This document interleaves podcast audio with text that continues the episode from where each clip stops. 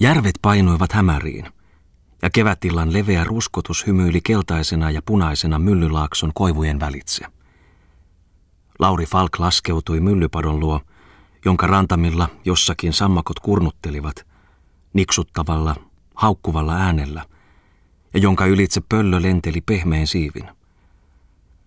Tuo mylly, sen suhiseva koivikko, pato, jonka vesi nytkin hänelle rauhoittavasti ja nukuttavasti kohisi, niin varsinkin myllyn salaperäinen ja pärskyvä vesiratas mustassa onkalossaan, johon vesi virtasi väkevänä kieppuen, oli ollut lapsena hänen rakkaimpia paikkojaan. Hänen oli aina tehnyt silloin mieli leikkiä rännin vedellä, syöksyä sen kerralla alas, mutta sanoi hän järki, että onkalon pyörre tai hauska hirviö, jonka hän kuvitteli asuvan tuossa luolassa, hänet murskaisi. Sitä ei Lauri Falk toki tehnyt. Mutta nyt hänen oli nälkä ja väsytti niin, että aivan polvia horjutti. Hän nousi puron töyryltä myllärin tuvan portaille ja kosketti ovea. Se oli auki. Pienellä tanhualla, jonka yhtä kylkeä reunusti luhtiaitta, kävi parista tuomesta kirpeä silmikoiden haju. Niissä oli muutamia nuppuja kuin helmiä. Lauri Falk ihaili itsekseen. Mikä rauhallinen kotoisa tyyssiä täällä. Ovi auki, lukitsematta, niin kuin kaikkialla näillä main. Ei pelkoa, vimmaa vartioida tavaroitaan niin kuin siellä maailmalla. Hän kurkisti pieneen myllärin tupaan ja meni sitten hiljaa sisään. Pahteisessa tuvassa, kuuman uunin kupeella, makasi karsinasängyssä alusvaatteisillaan laihahko mies, joka tuskin käänsi kasvojaan, kun vieras tuli. Hetken oli hiljaista ja kuului ainoastaan pimeästä nurkasta seinäkellon verkallinen napse. Lauri Falk rykäisi ja tervehti, pyysi yösijaa kysyen samalla loikojalta, hänkö oli mylläri. Vanha mies nousi keveästi istumaan ja vastasi myöntävästi. Entinen oli mylläri vielä, vaikkei Lauri ollut hämärässä tuntenut. Sitten tuli mies kättelemään ja kysyi, mistä vieras? Olenpa vaan kaupungista. Olen vaan mikä lienen muu mies, vastasi Lauri kujeillen ja verkkaisesti. Muumies. Ka, vai niin? Mikä tietää, naurahti vanhus. No olkaa vaan. Ja yösijaa, kyllähän. Samassa kolahti ovi, joka vei tuvasta kamarin puolelle. Ja sisään tuli hiljaa valtavan leveä nainen. Röijyttä, paksut käsivarret paljaina. Tirkisteli hämärässä ja sanoi sitten naurahtaen. Vierashan ukolla oli, kuulinhan minä. Mistä sitä näin myöhään? Kukas? Lauri Falk aikoi vastata niin kuin äskenkin. Jotakin, joka näyttäisi hänet haluttomaksi ripittämään itseään. Mutta Mylläri riensi auttamaan häntä ja virkkoi. Muu mies kuuluu olevan. Yösijaa tahtoo. Yösijaa, pitäähän sitä, yhtyi puheeseen Myllärin emäntä. Paljonhan tästä kulkijoita käykin. Valtatien vartta. Voi toki, sellaisia kulkijoita – Kerrankin tuli tähän poikaraiska, tuli hiljalleen tupaan tähän. Ei virkkanut mitään, niin nälissään oli sälli mikä lienee ollut, ettei jaksanut puhuakaan. Arvasin minä sen, näkihän sen. Toin ruokaa pöytään, sanoin, syö poikaraiska syö, ja pyydä sinä taloista ruokaa, pyydä, älä vaan mene varastamaan. Ja sitten kun ne mustalaisetkin, ette usko, kun kävi keväällä mustalaisia. Koreitahan nuo olivat. Koreita sinulle, naurahti mylläri. Antaisit heidän olla. Johtui mieleeni, että ehkäpä vieras tahtoisi ruoan puolta, kun kerran kaupungista asti. Kyllähän se ruokakin motevaa olisi, myönsi nyt Lauri Falk.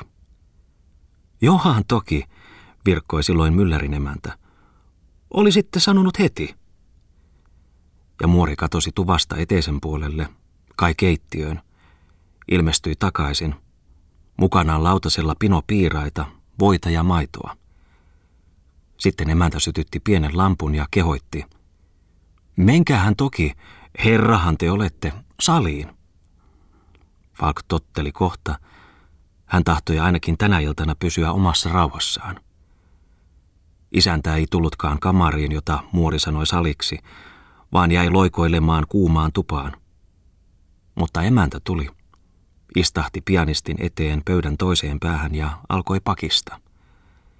Syökää, syökää, ne ovat tuoreita piiraita, ihan tuoreita, niin ne mustalaisetkin söivät. Koreitahan nuo olivat, oli niillä helistintä, kankaalla asuivat, kierteleväiset. Eihän noita ruunu ryöstele. Tulivat sisään. Olin tuolla leipiä paistamassa. Anna, hyvä emäntä, minulle leipä, sanoi yksi eukko, kun vedin leipää uunista. Anna lapselleni tuo leipä. Ka mitäs minä? Ota raiska, sanoin, ja annoin sen leivän. Niin tulee toinen sanoo, anna minulle, anna lapselleni leipä. Mitäs minä? Ota, sanoin ja annoin. Niin tulee kolmas, pyytää. Mutta ei, rietas tyydy leipään. Tahtoo huiviani, parasta huiviani orrelta. Anna minulle, sanoo. Minun mieheni tapettiin viime syksynä Kerimään markkinoilla. Niin silloin minä, jos tarvinnee, arvelin, jospa raiska tarvinnee. No, muori, puuttui mylläri puheeseen tuvasta. Jokohan tuon huivisi vaan annoit. Minäkö, huudahti muori. Minäkö parasta kirkkohuiviani? Ettekös jo osaa siitä suoriutua, huusin. Ja kun otin uuninkoukun, niin osasivatpa siitä lähteä. Mutta keitäs ovat tämä vieras? Muu mies, etkös kuullut, keskeytti mylläri puoliksi leikillä, puoliksi vakavasti tuvasta. Ehkä lie kulkija väsynyt, varustelisit hiljalleen yöpaikkaa. Myllärin emäntä nousi ja alkoi availla kamarin eli salin sänkyä vieraalle. Siinä hän mutisi. Enhän minä, mitäs minä, arvelin vaan tutulta näytti. Ja mitäpäs, nythän se on sija. Maatkoon nyt tässä salissa. Minä menen kammariini. Taiteilija jäi yksin. Hän katseli piironkia. Sen päällä oli heränneitten kirjoja. Yhden kristityn sielun vaellus. Lehtien nurkat paikoin käännetty merkeiksi. Hmm. Körttiläisten peruahan tämä, sen vähäisen joukon. Mitä sitä lienee tällä seudulla koskaan ollut, mutisi Lauri Falk. Sitten hän pilkisteli ulos pienestä ikkunasta. Myllylampi välkkyi vaaleana hämärästä ja kevätkuiskeinen koivikko oli tumma. Oi romanttista rauhaa, supisi hän riisuutuessaan. Mitäs jos jäisinkin tänne, hiljaisuuteen? Tällaisten isäntien kanssa aina sovittaisiin. Ja kuinka se oli? Jahvet hepsulainen. Ota oppi heimostasi. Entinen pohattamies vossikkana. Ei muuta kuin pitää ohjaksia ja rallattaa. Ennättääpä noihin kalaaseihin, joihin ajoin. Ja sitten minä kuljen kylillä, sirkuttelen kesän ilokseni. Ja Lauri Falk hyräili itsekseen. Sirkka lauloi lystiksensä. Tanssipaikoilla sitten maalaisnaukkusia nurkan takana. Hän kääntyi kyljelleen ja veti jalkansa mukavasti koukkuun. Tuntui hyvältä. Monta päivää ulkomaitten junissa, sitten meren joutavan vellottavana, sitten isänmaan junassa – joka pysähtyy jokaisen halkopinon ääreen, ja viimeksi yö Sandersissa. Viimeinen päivä raskaasti valtamassa. Mutta nyt eksisteeraa vain. Mukavaa seuraa tämä. Meni aikaa hiljaisuudessa. Hämäryys ainoastaan sihisi. Sitten alkoivat nukkujan varpaat unessa hangata toisiaan. Lauri Falk kavahti, tuuhea tukka pystyssä – melkein istualleen. Raapi tulta ja mutisi itsekseen. Siunatko, miten kiire niille nyt tuli kaikkialle. Menevät niin, että niskat keikkuvat. Eikös vain virsikirjoja? Ja ei, paljon pahempia tällä kertaa kuin torakoita. Tietysti pahempia. Älkäähän, vain luulette noin pakoon pääsevänne. Hän tempasi raidin neljältä kulmalta, avasi ikkunan, johon kävi viileys usvaiselta lammelta päin, ja karisti. Ravatkaapa siellä, hän naurahti. Ihana onnen maa, mutisi hän, yritellen uneen vuoteessa ja kuunnellen myllypuron rauhoittavaa kohinaa. Lauhkea, viaton kansa.